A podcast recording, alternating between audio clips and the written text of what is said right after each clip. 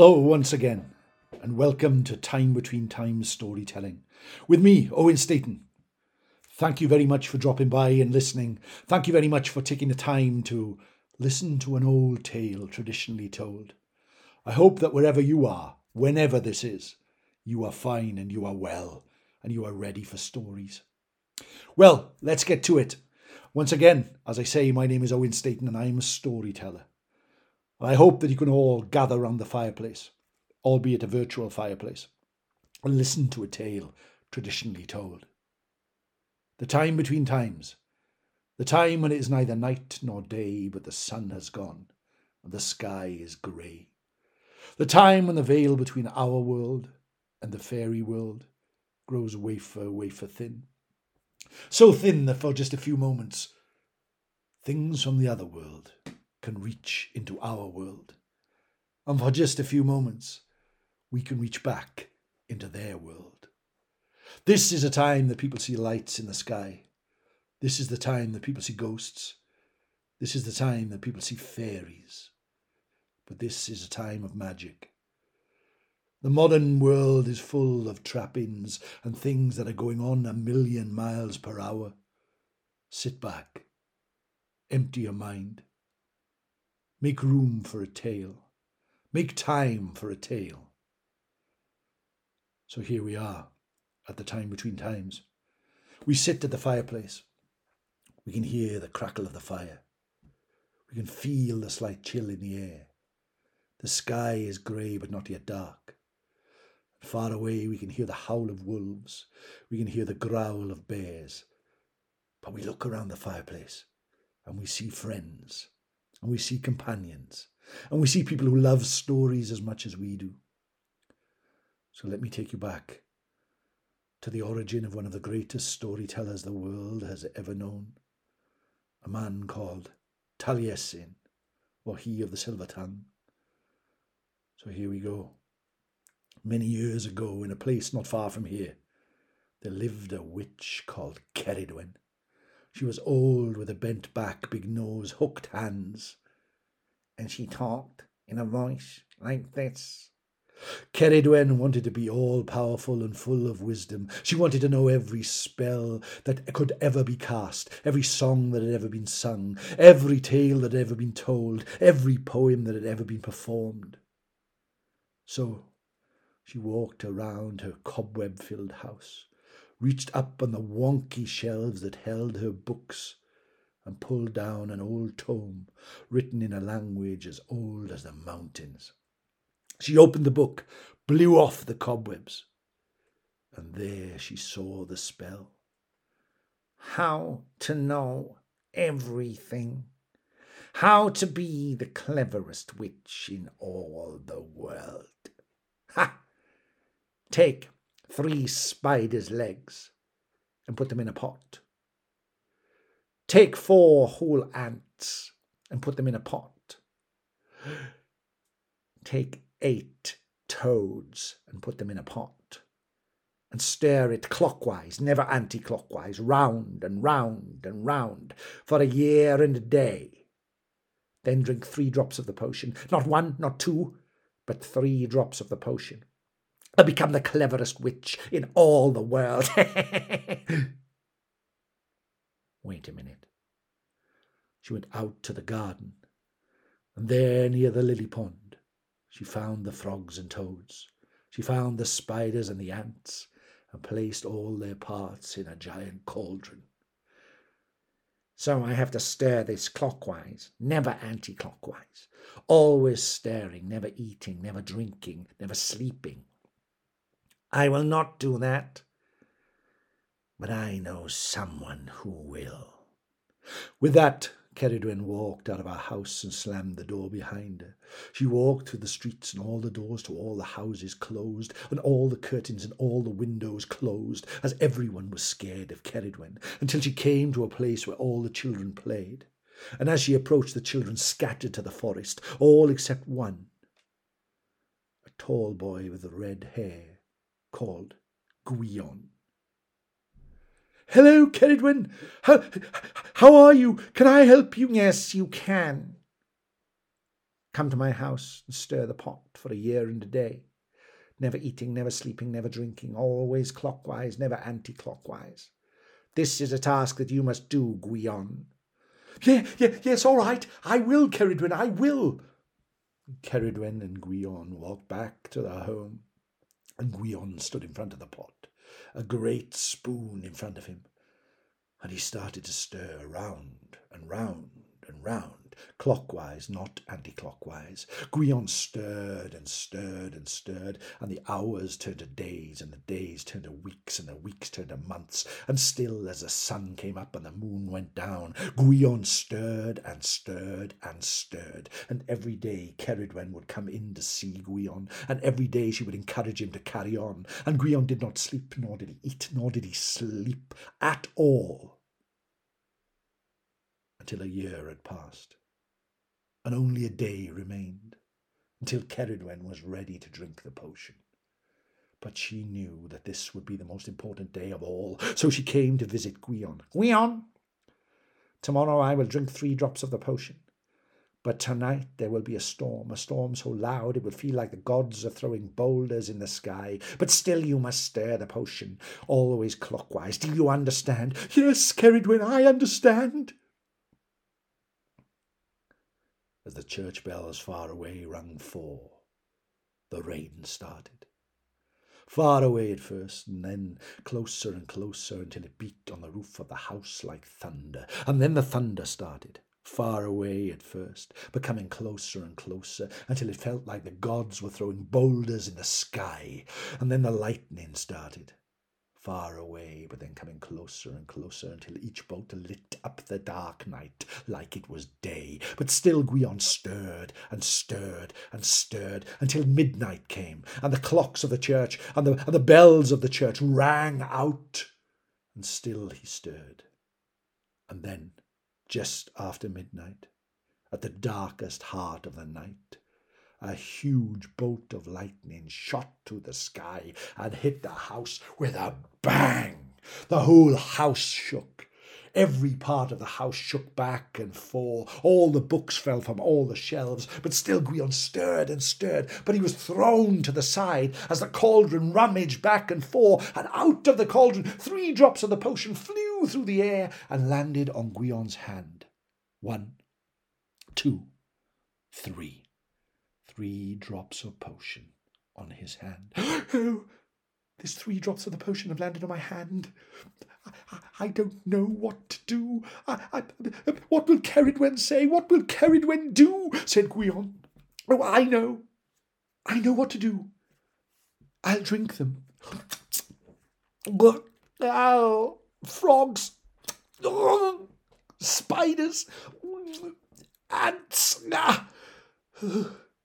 Gwion tasted the, the potion fall down his neck. The taste was horrible, like he was eating the very earth itself. But then, all of a sudden, his cloudy mind started to open. All of a sudden, everything became clear in his head.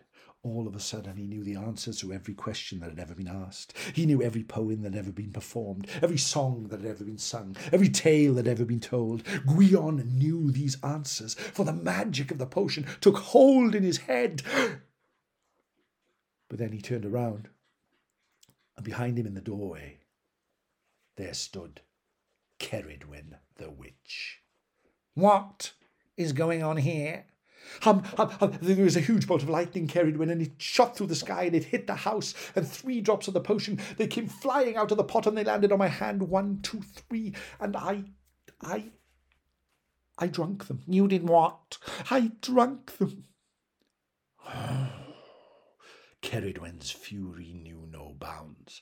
A whole year had passed when this cauldron had been put in a house and this spell had been cast, but nothing had come of it. She reached under a robe and pulled out a dagger and held it high in the sky so it lit in the lights of the candles, and then rushed at Gwion. Gwion fell back in terror and landed on the ground. He felt the cold floor upon his back, but now he was the cleverest boy in all the world, and he knew exactly what to do. So there, in a spell as old as the mountains, he cast and disappeared in front of Ceridwen and turned into a small, white, loppy eared rabbit that leapt up, rushed under Ceridwen's legs, out of the house, over the wall, and started to run through the night.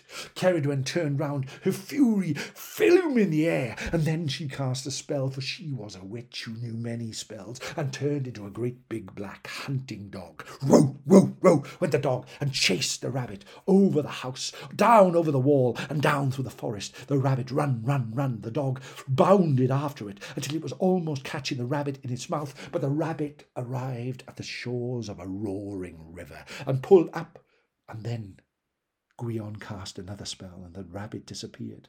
And the rabbit turned into a fish, a small silvery fish that jumped through the air and landed in the river. And the fish swam down the river.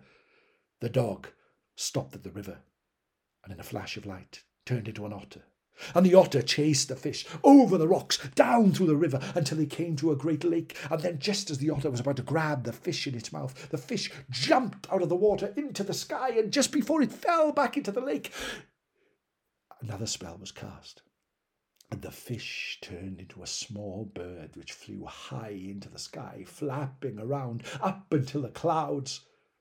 But then out of the water the otter vanished, and a great eagle rose into the sky. The bird flew and flew and flew over the clouds, over the trees, over the mountains, pursued by the eagle, all through the sky until the eagle was just about to grab the bird in its claws, when suddenly Gwion cast his final spell and turned the bird into one single seed of grain, which fell from the sky and landed in a field full of grain. The eagle circled round and round and round. Where has he gone? said Ceridwen. Where has he gone? I know. And with a flash of light, the eagle changed back, but this time into a chicken. And the chicken landed in the field and started to peck at the grain round and round, eating hundreds and thousands of small parts of grain until it came closer and closer and closer to where Gwion was, and then suddenly, go, swallowed it. Swallowed the grain that was Gwion. In a flash of light, the chicken turned back into Ceridwen. Ha ha ha ha! ha! No one gets the better of me, said Ceridwen. Nobody, nobody. I will make this spell again, but Oh, but then something happened she did not expect.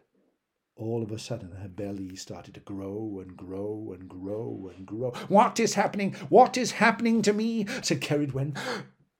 And as she reached a house, she fell to the ground and pop out of her belly there popped a baby. And Ceridwen caught the baby in her hands. And the baby looked up at her with its thumb in its mouth. Who is this? What is this? And then the baby spoke in a voice as old as the mountains and as capricious as the sea. I don't know who I am, but please, please look after me. Please look after me. Is there no ridding of this child? said Ceridwen. And with that she put the baby in a bag and put the bag over her shoulder and as the baby cried, she walked out of the house, down through the streets, and all the doors to all the houses closed, and all the windows to all the world shut. And she made her way to a cliff face overlooking the roaring, raging sea, and threw the bag around her head three times until it went far out to sea and landed with a splash. And that would be the end of our tale, as Ceridwen turned and walked back to our house. But on that early morning, all those years ago, two fishermen were out on a boat far out to sea. They'd been there for many hours already and had caught absolutely nothing. Of course, absolutely. I've been, I've been here all day, said one of them. I'm going to try one more time, one more time. If I don't catch anything, we're going to go back. And he cast his rod far out to sea, and it caught on something. And the fisherman pulled and pulled and pulled until there, out of the sea there came the bag, which landed in the bottom of the boat. And the fisherman cut open the bag and opened it. Inside there was the baby. Hello, said the baby. Whoa! The fisherman had the shock of his life. Who are you? I don't know who I am, said the baby. But I know that Ceridwen the witch is trying to kill me. Please look after me. Oh, we'll look after you. For you are a gift from the sea, said the fisherman. And they rowed their boat back to the beach. They waited for darkness, and under the cover of the night, he placed the child under his coat and made his way back to his house and closed the door. And that child grew to be a boy, and that boy grew to be a man. And the fisherman named the boy Taliesin, he of the silver tongue, for he knew every tale ever told, every poem ever performed, every song ever, ever sung. And he became the greatest storyteller the world had ever known storyteller to Arthur, a Brenin Arthur, the King Arthur. He travelled the land gathering tales that had been passed down from generation to generation, from father to son, to mother to daughter, until they come here now to me, and I tell them to you at the time between times, the time when it is neither night nor day, but the sun has gone and the sky is grey. And that, my friends, is the old but magical tale of Gwion and the witch. I hope you enjoyed it. It is good to listen to stories sometimes, isn't it? To just banish all the bad thoughts and worries from our world and listen to a tale from hundreds and maybe thousands of years ago. That tale can be found in many books of Welsh legend. Please take a look at it. Please enjoy it, for that is a tale to bring joy to many hearts. And Ceridwen the witch, and Ceridwen's cauldron is famous the world gone by. Thank you once again for joining me here at the time between times. My name is Owen Staten. You can contact me at owenstaten at aol.com. I also have a YouTube channel where you can actually watch me performing the tales if that's what you like. Um, and that is Time Between Times Storytelling on YouTube. And this is Time Between Times Storytelling, the podcast. If you liked it, please leave a positive review, for that would mean the world to me. Please like and subscribe if you will, and then you will never miss an episode of this as I try and tell a tale and bring these old stories to life for people to hear all over the world. If you have any tales that you would like me to tell, then please get in touch and I will do my best to accommodate you. And if you'd like to discuss any stories, please get in touch at owenstaten at AOL.com and we can talk tales. For what better things are there to talk about than tales of magic, of warriors, of love, of the Tylwyth Teg, of great monsters, tales to entertain us and make us happy in these, the darkest of times. Thank you for listening, my friends. It's been great to be in your company once more, and I will look out for you next time when the sun is gone and the sky is grey, and the veil between the other world and our world grows wafer, wafer thin. But until that time, take care of yourself. Look after your loved ones. Hwyl fawr. Diolch yn fawr.